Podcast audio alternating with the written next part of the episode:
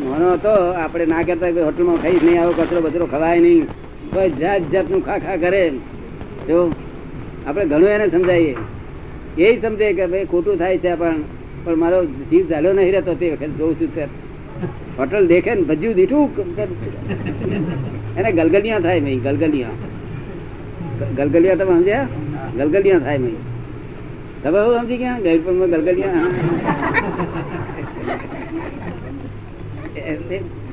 એટલે એ જે ખોટું ખોટું ખાય છે એ તે પ્રારબ્ધ છે. શું કહ્યું?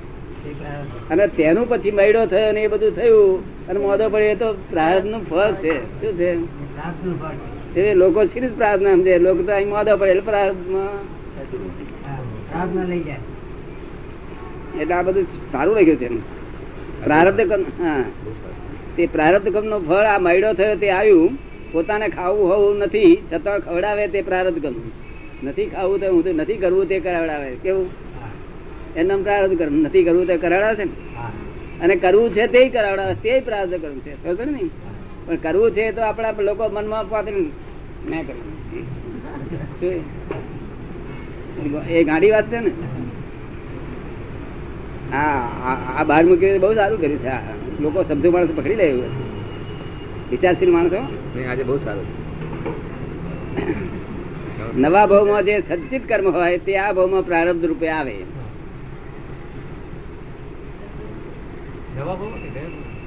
એટલે આ ખવ ને તે ખવ એમ રે. તે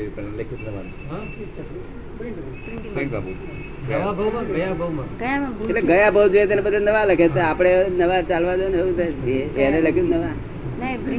ગયા બદલે શબ્દ ફેરફાર થઈ જાય ને કરે પ્રારબ્ધ રૂપે આવે એટલે આ ખવું ને તેમ ખવું એમ રહે ને તેમ ખાયા કરે. અને તે મહિડો થાય તે તો પ્રારબ્ધ રૂપ સર છે. સમજ પડે ને?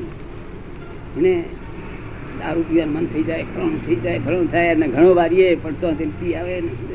અને પછી એનું ફળ આવે. એ દારૂ પીવે છે એ પ્રારબ્ધ કરવું. અને પછી એનું ફળ આવે છે એનાથી દુઃખી થાય છે બધું એ થાય છે મન બગડી જાય છે. સંસાર બધો ખલાસ કરી નાખ્યો હોય છે તે બધું એનું પ્રારબ્ધ કરનું ફળ. ને? હવે એ આખું વાક્ય પૂરું થઈ બહુ સારું લખેલું છે. સંયોગ અને પ્રારબ્ધ પછી બીજું વાક્ય આવે છે. આખું જગત પ્રારબ્ધને જ પુરુષાર્થ કે છે. હું વહેલો ઉઠ્યો, હું દુકાને ગયો, હું કમાઈ લાવ્યો આ આખો દાડો સામાયિક કર્યું પ્રતિબંધ કર્યું, ધ્યાન, જપ, ક્રિયા કરી, દોડધામ કરી. તેને જ પુરુષાર્થ માને છે લોકો. આ બધું કરે છે એ તો પુરુષાર્થ ના કહેવાય, એ તો પ્રારબ્ધ છે. શું છે? સમજ ને? એવું આપણે કહીએ છીએ જે જગત આખો જેને પુરુષાર્થ માની રહ્યું તે આપણે કહીએ છીએ પ્રારબ્ધ છે. આ કરે છે તે તો બધું ઊંઘમાં જ કરે છે. શું કરે છે? આ બધું જે કરે છે ને તે ઊંઘમાં કરે છે. જાગૃતિ પૂર્વક નહીં અહીંથી જેમ સંચાલન ચાલે એમ ચાલે છે. અને અહંકાર કર મેં આ કરી નાખ્યું. એને એને ગર્વ રસ ચાખવાની ટેવ પડેલી છે. કયો રસ? બહુ મીઠો.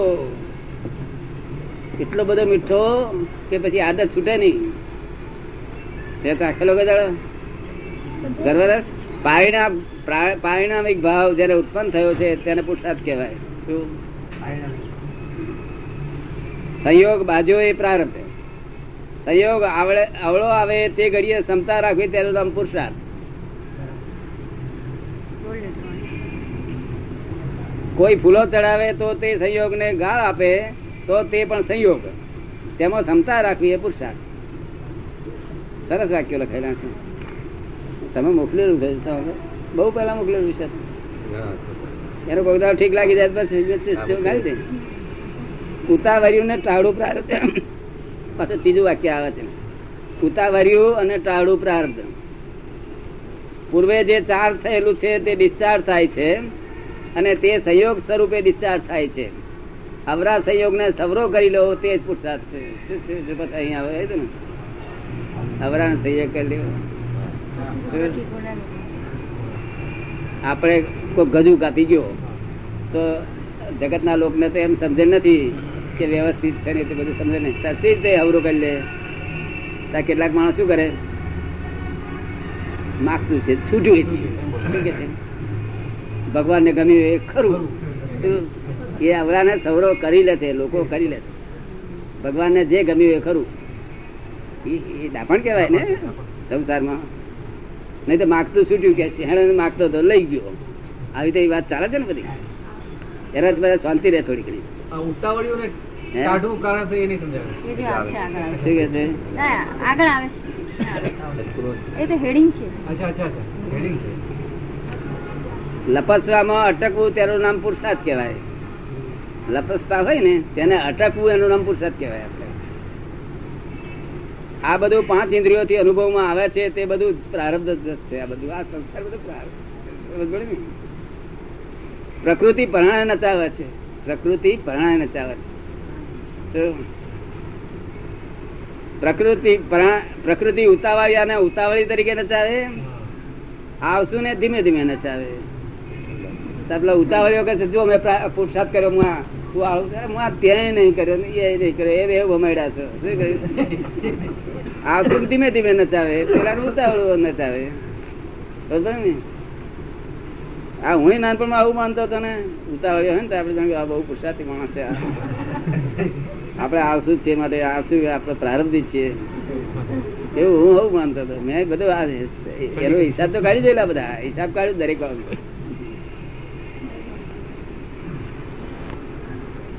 હવે ઉતાવળીઓ પ્રારબ્ધવાળી આરસુ કે અને હું પુરુષાર્થવાદી છું એમ કે ખરી રીતે એકનું ઉતાવળીઓ અને બીજાનું ટાળું પ્રારબ્ધ બાંધેલું છે. પછી ભાવા ભાવ એ કર્મ છે. ભાવ અને અભાવ. ભાવ અને અભાવ એ કર્મ છે.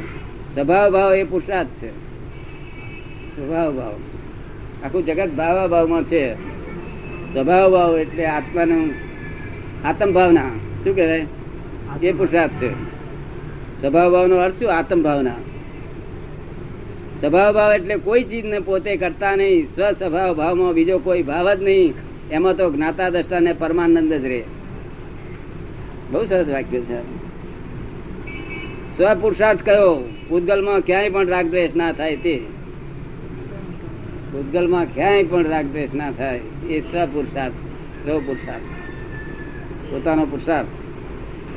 પૂતગલ તમારે ક્યાંય પણ રાગ દ્વેષ ના થાય, પછી મારી નાખે તોય રાગ દ્વેષ ના થાય. મારી નાખે તો ભૂતગલનું ગયું, આમાં મારું શું જાય છે? જો શુદ્ધાત્મા થયો છું, તો બીજાની ફિકર તારે કરવા જેવી નથી. જો બીજો છું, તો શુદ્ધાત્મા વાત તો માનો છે, બધી ખોટી છે. આપણે પહેણ્યા પછી સ્ત્રી નાખ- નાખતા નથી ને? પછી ભૂલ થઈ ગયા જે થયું આપણે જાણતા નતા કોણ કપાયેલો પણ હવે જોયું, હવે જે ચાલો ને. પણ પછી તો આપણે પાડેલા જઈએ છીએ ને. એવું આ શુદ્ધાત્મા થયા પછી આપણે છે તે પછી. બીજું ના કરાય, શુદ્ધાત્મા થયા. થઈ ગયા, એ થઈ ગયા વટલે વટલાયા. પુરુષાર્થ પુરુષાર્થ એટલે ઉપયોગમય જીવન. એ તો જ્ઞાની નો ઉપયોગ, શુદ્ધ ઉપયોગ હોય કે પેલામાં અશુભ ઉપયોગ? એ બે પુરુષાર્થ છે. શું છે? શુભાશુભ ઉપયોગ. અશુભ આવે, શુભાશુભમાં શુભનો ઉપયોગ રાખે, એ પુરુષાર્થ છે એમાં, ભ્રાંતિમાં. અને અહીંયા આ પુરુષાર્થ છે, શુદ્ધ ઉપયોગ. ઉપયોગમય એ પુરુષાર્થ કહેવાય. ઉપયોગમય જીવન, શુદ્ધ ઉપયોગમય જીવન, પુરુષાર્થ. જ્યાં સુધી કરતા પોતે થાય, ત્યાં સુધી કોણ કરતા છે તે સમજાય નહીં. પોતે જો સુધી કરતા હોય બીજો કોઈ કરતા છે એવું સમજાય કે. હું જ છું ને કે હું જ છું એટલે ભગવાન નહીં ભગવાન ખરા, પણ કર્યું તો મેં ને.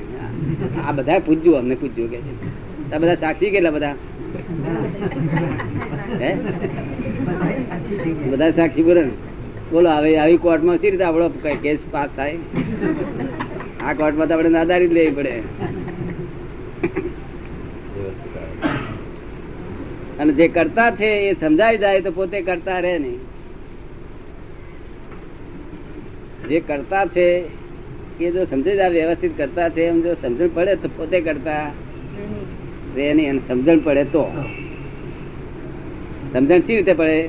કે આપણે કંઈક ભાઈ ઉઠાડ્યો તે કે તારી મેરે ઉઠ્યો? તો પહેલું થોડા વખત એને એમ લાગે કે મારી મેરે ઉઠ્યો. પછી આપણે કઈ પેલું ઘડિયાળ શું કામ મૂકવું પડે છે? કે ઘંટડી વાગે તો જ ઉઠો ને.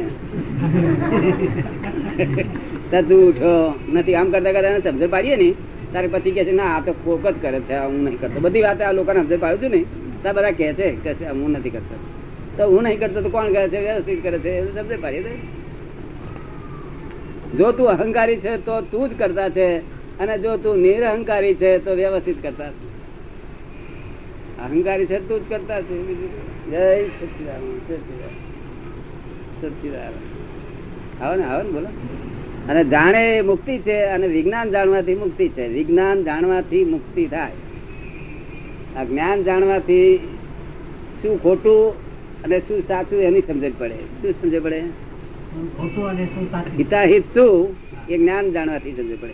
અને વિજ્ઞાનથી મુક્તિ થાય.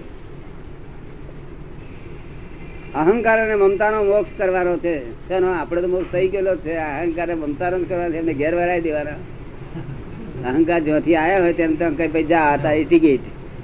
અને જોડે, આ તારી વટેશ્રી. લઈને તારે ઘેર જા.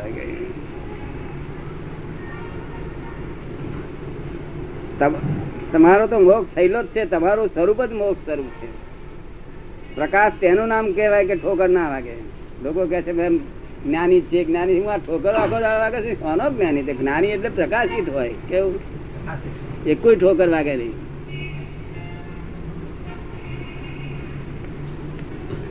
પ્રકાશ હજી લાદ્યો નથી. ઠોકર વાગે જાણવું કે પ્રકાશ હજી લાદ્યો નથી. જેટલું અજ્ઞાન તેટલી ઠોકરો. નિશ્ચય એ સ્વાધીન છે અને વ્યવહાર એ પરાધીન છે. બહુ સરસ વાક્ય છે. નિશ્ચય એ સ્વાધીન છે અને વ્યવહાર એ પરાધીન છે અને પરિણામ તો પરાધીનનું પરાધીન છે. શું કહ્યું? પરિણામ તો પરાધીનનું પરાધીન છે. બહુ સુંદર વાક્ય એટલે બધા તો બહુ. માટે આપણે નિશ્ચય કરવાનો પછી વ્યવહારની બાંધગડ કરવાની નથી. શું?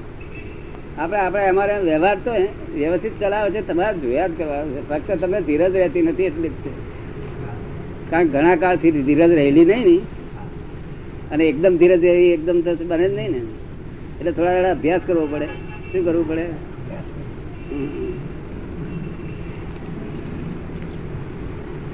જગતમાં ભય પામવા જેવું નથી.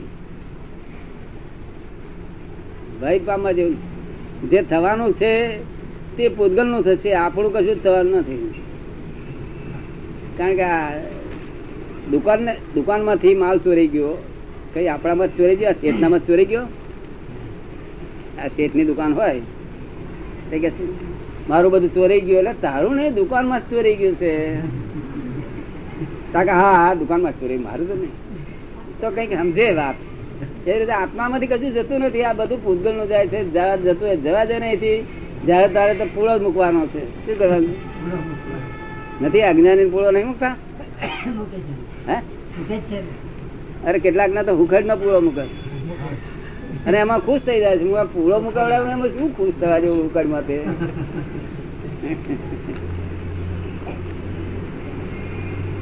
આપણને તો કશું અડે નહીં ને, નડે નહીં. સદ અસત નો વિવેક જ સમજવાનો છે કે ભૂતગલ અસત છે, વિનાશી છે, આત્મા સત છે, કાયમી છે. વિનાશી ચિંતા આપણે કરવાની હોય નહીં, અવિનાશીએ વિનાશી ચિંતા કરવાની હોય નહીં. અવિનાશીએ વિનાશી ચિંતા કરવાની હોય ને. દાદા ભગવાન. સારું લાગ્યું છે? ઇનામ આપવા જેવું છે? ને? ને મારી પાસે છે નહીં નહીં તો આપત. હોય તો આપીએ ને આપણે હે અખોટ બંધાર આપો છો ને? હા.